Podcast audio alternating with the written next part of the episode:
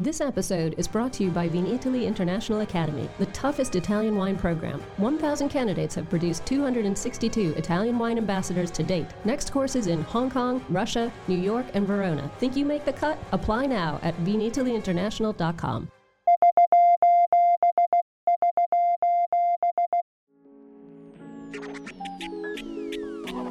Welcome to our special SOS Everybody Needs a Bit of Scienza installment. This is a shout out to all the wine geeks out there. We need some feedback on the Professore's new book, the English version of Jumbo Shrimp Guide to the Origins, Evolution, and Future of the Grapevine. The Italian Wine Podcast is part of the Mama Jumbo Shrimp brand, and Mama Jumbo Shrimp is all about breaking down difficult concepts into small, bite sized pieces. The issue here is that the new book is, well, a bit difficult to chew at this point. So we want to invite wine lovers out there to give us their input and advice to make the final product more reader friendly. So have at it, wine lovers. Don't be shy. Send your comments to info at ItalianWinePodcast.com. Now on to the show.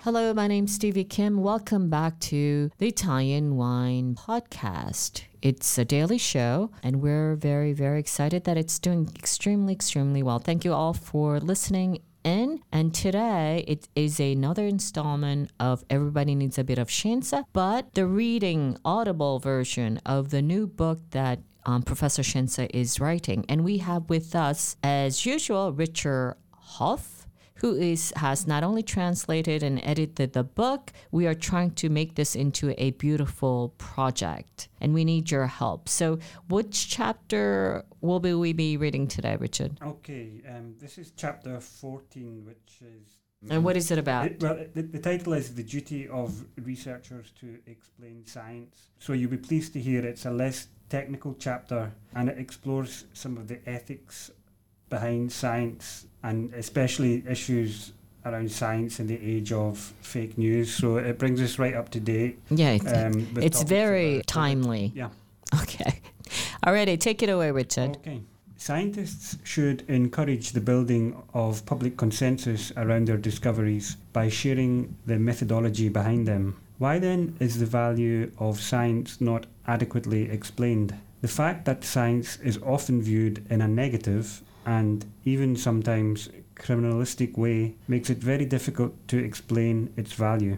Scientists and their findings are perceived as people who can undermine comfortable hegemonies, privileges, or established interests. They are looked upon with suspicion and are denied credibility, often by people lacking in competence and with ideological motivations, sometimes even spurious.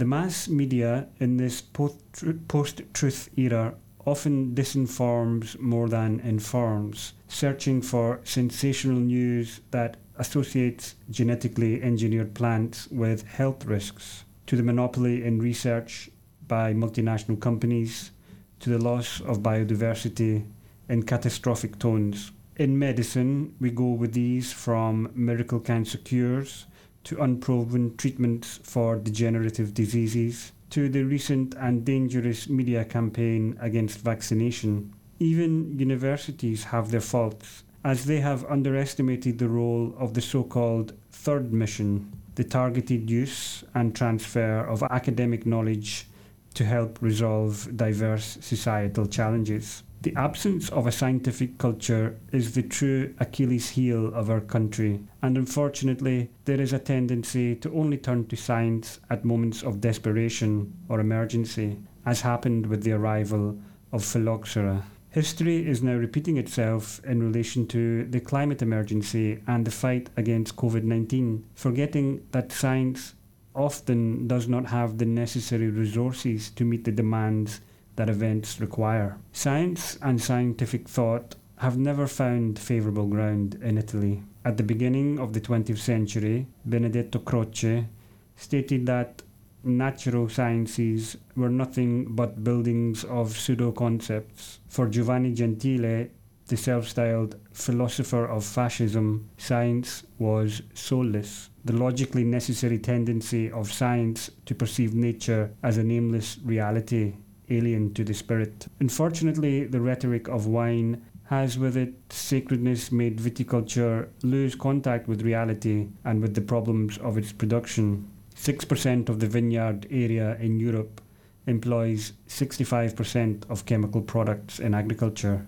This is an ancient problem, as Lamarck said about the difficulty he encountered in making his ideas understood. It is not enough to discover and demonstrate a useful truth, but it is also necessary to be able to propagate it and make it known. The foundation of this difficulty is the lack of communication between humanistic and scientific culture.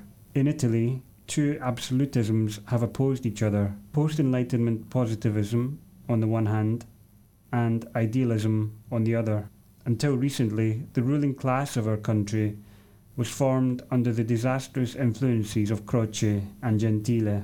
Scientists must sacrifice some of their time dedicated to research for the dissemination of scientific culture in the simplest and clearest way possible. Scientific popularization should become the true cultural paradigm, a parallel culture that allows the modern scientist to be an effective and convincing persuader. A true cultural innovation awaits us on which we can reflect without prejudice to find a convincing answer to all the questions we ask ourselves every day, which can often be resolved through research. The wealth of a country and its well being depend on many factors, but two are essential individual freedom and scientific development. Investing in science and betting on innovation imply the will to think for the future, and the future is integrated viticulture. Where the crucial aspects of sustainability, the maintenance of biodiversity, the reduction of chemicals in the fight against parasites, the application of precision viticulture, and genetic improvement for resistance are successfully addressed. Among the few positive consequences, perhaps the only one of the COVID 19 pandemic is a renewed focus on knowledge and science. The internet and social media have opened up a new perspective, that of being able to talk about scientific topics without having the skills. It is no longer the time for grifters who, by gathering some data here and there on the internet, come up with alternative theories promising miraculous results. Faced with such a big problem, people want to understand, and to do so, they turn to scientists. The key to successfully facing the challenges of our time is investing in people's intelligence, in education, not least because no scientist has all the answers in his pocket, and his first imperative should be the Socratic paradox I know that I know nothing. In April 2020, in the wake of the COVID 19 pandemic, Yale University proposed a new online course entitled Understanding Medical Research Your Facebook Friend is Wrong. Within a few hours, there were over 10,000 subscribers. So much desire to understand. But there's more. The success of the course probably demonstrates a renewed interest in science, a demand for empowerment that is, to refine the tools of a critical spirit, to reduce the distance between tables with numbers and graphs, to be able to look beyond that bad science amplified every day by social media. Science seems to come out well from this period of health emergency. The language has been mainly technical, and the skills have returned to the fundamentals after the ultra simplification and derision of the experts in the post truth of the recent past. The emergency situation has broken down the perception of science on several levels. Science is essential to understand the disease. It was useful to know how to use the means of prevention the science that learns, the experts refer to the scientific method, slow, made of trial and observation. In the meantime, the relationship between science and politics has intensified, even if the inclusion of science in the political process is not yet a natural step. Why are we hesitant to bring science into it? It's difficult to think that this is just the result of distant languages. However, something new has been set in motion the awareness of the need for a new communication paradigm on scientific issues, the need to adopt innovative ways of approaching the subject to strengthen the knowledge and skills of everyone without exception. The serendipity that intimately binds the two cultures from a conceptual and also a methodological point of view through the role played by intuition is rarely used. Why is serendipity the matrix of the two cultures?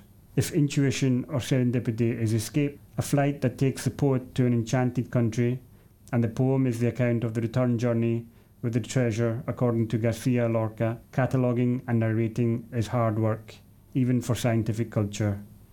Intuition, invention, is the primus movens, the prime mover, without which there will be no scientific product of value. But the road from the first step to the final product is tiring, like the poet's journey from the fairy tale land. The rest is effort and sweat, inspiration and perspiration. Isn't the discovery of CRISPR-Cas9 a protein used by bacteria to defend against viruses and which is now successfully used in genome editing to cut the strands of DNA that are to be modified, perhaps a serendipity.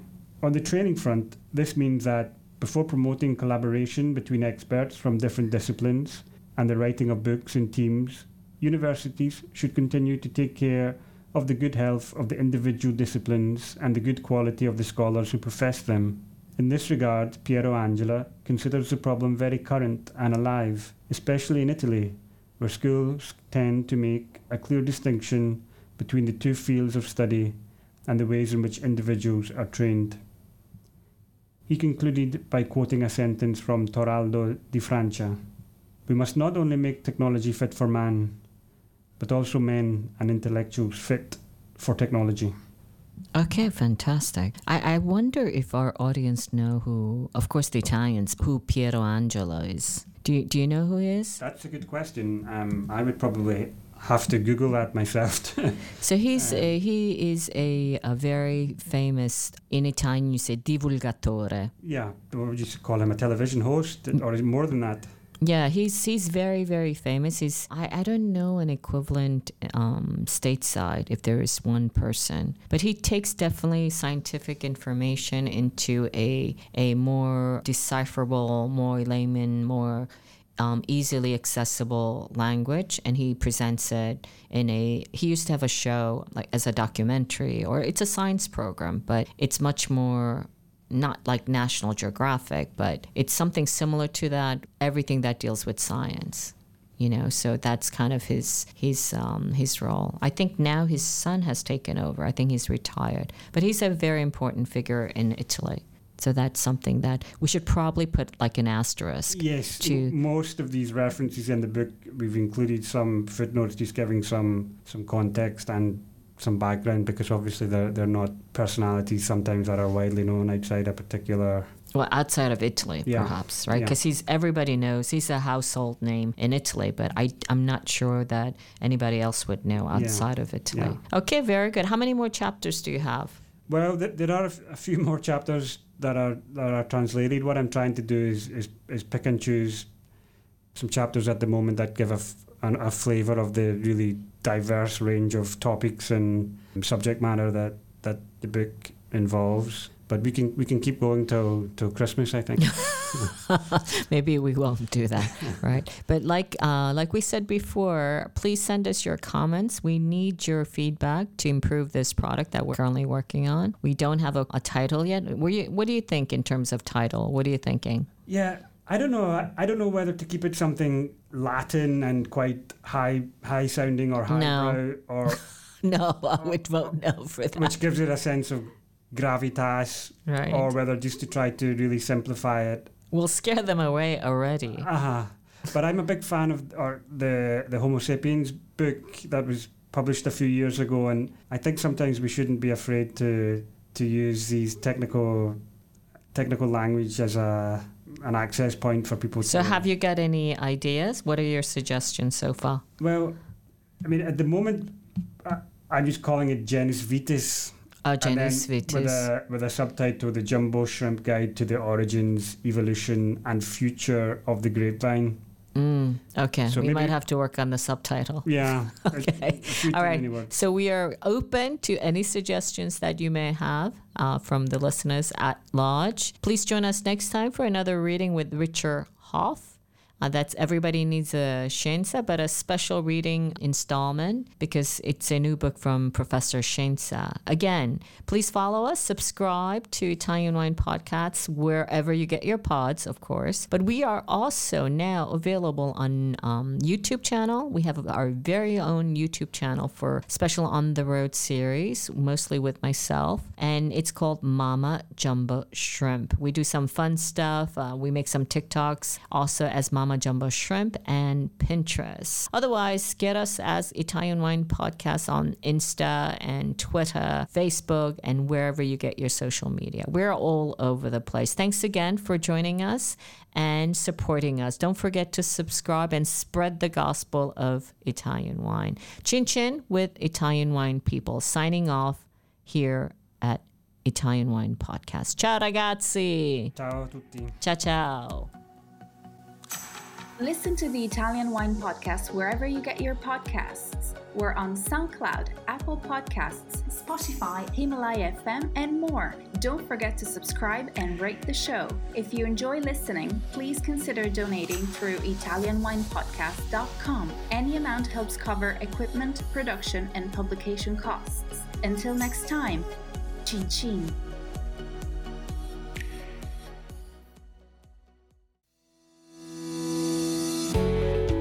Hi, guys. I'm Joy Livingston, and I am the producer of the Italian Wine Podcast. Thank you for listening. We are the only wine podcast that has been doing a daily show since the pandemic began. This is a labor of love, and we are committed to bringing you free content every day. Of course, this takes time and effort, not to mention the cost of equipment, production, and editing. We would be grateful for your donations, suggestions, requests, and ideas. For more information on how to get in touch, go to ItalianWinePodcast.com.